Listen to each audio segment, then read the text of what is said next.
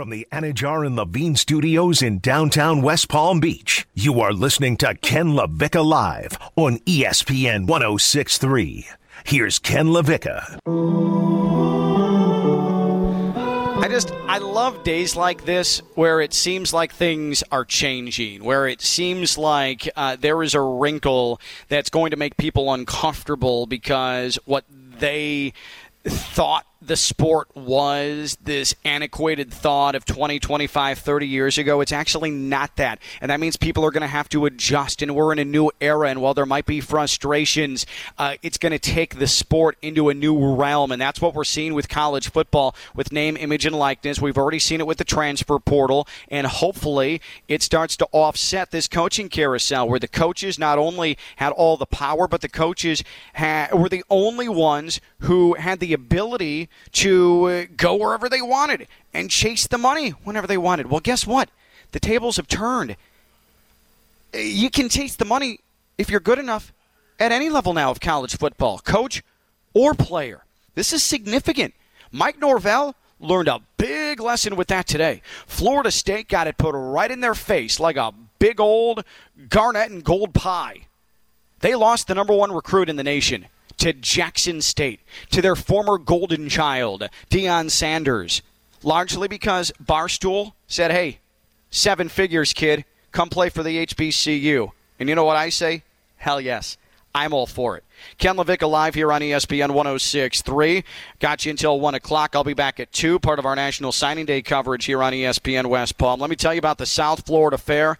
Kiddos, it is right around the corner. All your favorites are back. The fried Oreos, yes. Live animals, of course. Rides, damn right. Music, awesome and so much more. You're looking for a holiday gift? Well, give the gift of fun. Get great savings on South Florida Fair discount tickets. Fair tickets on sale now at southfloridafair.com and at Publix, including the Mega Saver package, four any day admissions, two ride and wristband vouchers, and four $5 food tickets, a $150 value on sale now for just 98 bucks. The fair opens January 14th in West Palm. Go to southfloridafair.com. And joining us now is my friend, all around good guy. He's a hell of a lawyer, and man, he just knows his stuff. He is Pat Lawlor, Lawlor and Associates personal injury attorneys. WantToLawyerUp.com. WantToLawyerUp.com for your free consultation. He takes care of you in any personal injury matter. But also, he happened to spend 20 years as an NFL agent. Patrick Peterson, Tyrann Mathieu, just a couple of the players that uh, he represented, and he joins us here on Ken LaVicka Live. Pat, uh, this is such a perfect day for you to be on because we've spent so much time talking about the new approach of college football, whether it be the transfer portal. We've discussed all the money chasing that coaches do, but we've also spent a lot of time on name, image, and likeness. And we see a potential NIL breakthrough here with Travis Hunter saying no thank you to Florida State, number one commit in the nation. He's going to Jackson State instead, which appears to be uh, in cahoots with Barstool with some big money for this kid. But I've asked this question to you, Pat. When it comes to college football, what's more dangerous right now? Is it NIL? Is it the transfer portal where you don't have to sit a year? Or is it this high money coaching carousel? What do you think? Uh, that's all. I think they're all equal. I, I say the NIL, I, I, I think, is something that's been needed, but it's going to have a lot of growing pains. This this is one of them. Uh, I think a lot of these kids are going to look at the short term money. It, it involves agents coming in from day one when the kids are uh, even before they get on campus and I'm sure that had a lot to do with how this kid ended up at Jacksonville State. But it, it's it's an ugly part of it, but it's it's what the future is, Ken. The, the money, it's like I think a, living color: more money, more money, more money. Mm-hmm.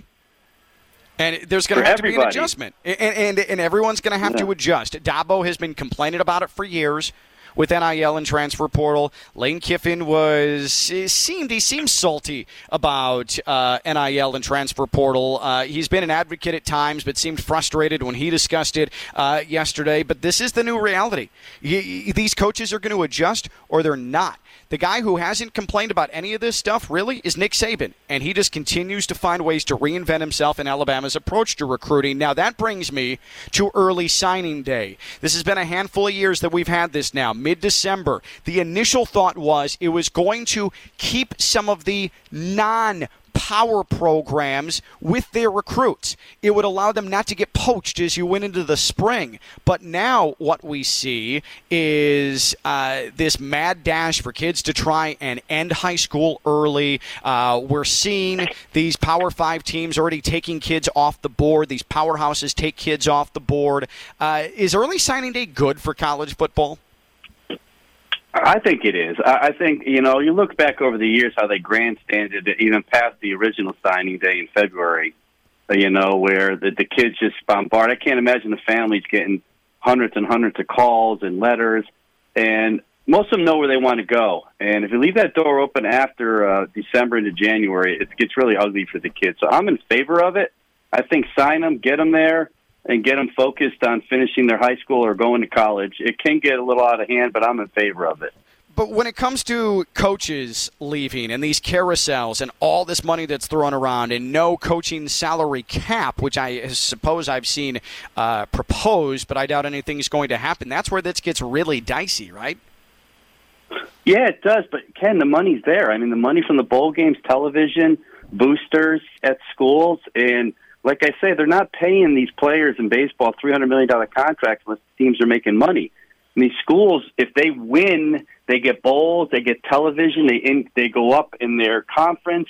There's money, and football is the big dog. So these coaches are going to go, and if they don't win after three years, they're gone.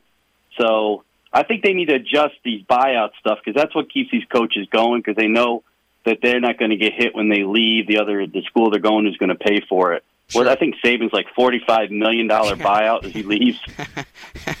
yes, yes, that is. Uh, it's unfathomable. I think that's the proper uh, yeah. uh, word to use there. Uh, Pat Lawlor, Lawlor and Associates, personal injury attorneys. My good friend Pat Lawlor. Uh, Lawlor and Associates have decades of trial experience, whether it's an automobile accident, a boating accident, cycling accident, any personal injury matter, a slip and fall. They've got your back, trying to get you the compensation that you deserve. Lawlor and Associates, personal injury attorneys. Go to what wanttolawyerup.com for your free consultation. Wanttolawyerup.com. Uh, we have, Pat, seven teams in the NFL in intensive COVID protocols. Baker Mayfield right now popping two positive, says he feels fine, but he's in line probably not to be able to play this weekend. The NBA has has a team like the Bulls that's had to cancel its last two games because of COVID outbreaks. It's all over. Um, with the rash of COVID infections, what does this mean now for the NBA, the NFL, and their seasons? What needs to happen moving forward? It's hard to say, but Ken, what bothers me is that what happened. I mean, I understand the Omicron and Delta have come, but Delta's been here a while.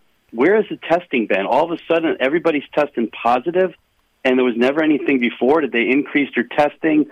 Something's happening that's changed, which is very, very suspect to me. And uh, I think there's going to be a time where uh, you know, the Dolphins, for example, all three running backs. Uh, yeah. Can you compete at this time of year? It is the most critical time of year. But according to the NFL, they're not going to cancel games like they did in the NHL and the NBA. It's going to be a forfeit. So what happened to that? Um, yeah. I, I don't know. I mean, we're we're all confused about this whole. And you know, you know, I'm I'm a big booster. I don't know if this is these are all vaccinated, if it's the Omicron or Delta. Uh, what kind of testing are they using? You see what I'm going here, Ken? It's yeah. really confusing. Yeah, no, and I, I think, and I'll talk about th- this more tomorrow. I do think that this probably is evidence for the need for everybody to get boosted. Uh, what I also think may need to happen, and this may anger some people, but these leagues may need to take the college approach where if you're vaccinated, you don't get tested and if you're unvaccinated, you're the only ones who get tested. Players' unions be damned about whether they think it's fair or not, because this is not sustainable the way things are going right now in uh, in the pros, especially. Pat Lawlor, Lawlor and Associates, personal injury attorneys, our sports law insider, sports agent insider. Let's wrap with this. Daniel Snyder, Washington football team owner. There are reports uh, from Yahoo that he tried to interfere with the NFL probe, the independent probe, into the Washington football team, sending private and get investigators to the homes of those who were speaking to the authorities running the investigation. That's dirty. Uh, that is suspect. What does the NFL do now for a guy who's been a constant thorn in the side? Did I lose Pat? I think I might have lost Pat.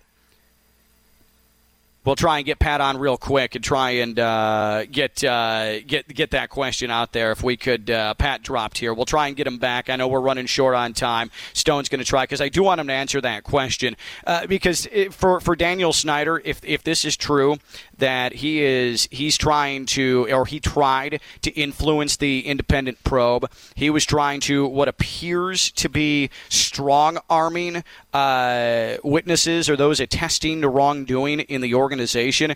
Uh, that's that's a massive problem. The NFL can't continue to, to hold water for this guy. Uh, Pat, uh, now that we have you back, real quick, I just want to ask you if all of this is true, and he's potentially trying to intimidate those who are trying to cooperate with the NFL investigation, what does the NFL do with Daniel Snyder? What's the recourse here? I think they have to pull the team from him, just like they did uh, with the uh, owner of the Clippers. Yeah, uh, Donald this Sterling. Is eerily similar, eerily similar to uh, Weinstein, where he had those uh, investigators going after those girls. It's it's awful. It's disgusting. Um, if they're really true to the fact they're going to stand up, and there's going to be a heck of a lot of protests because there's already been from all the people he's been affecting there at the organization. Yeah. They're going to have to take it from him. I believe they are that is going to require, I think, Pat, owners of other teams to finally turn against Daniel Snyder. And as you know in the NFL, that's a difficult thing to do for owners to turn on one another. Do you think that's possible? I definitely think it's possible. It depends on who takes the lead, which owner takes the lead and says, hey, listen, you're past the point of no return. It's going to be very interesting because of that Billionaires Club uh, on what's going to happen there. But I guess we got to see how much more evidence comes out and substantiating. But like anything, once it's substantiated and it looks clear that it happened, uh, I see that happening down the road that they're going to pull that team from him somehow, just yeah. like they did.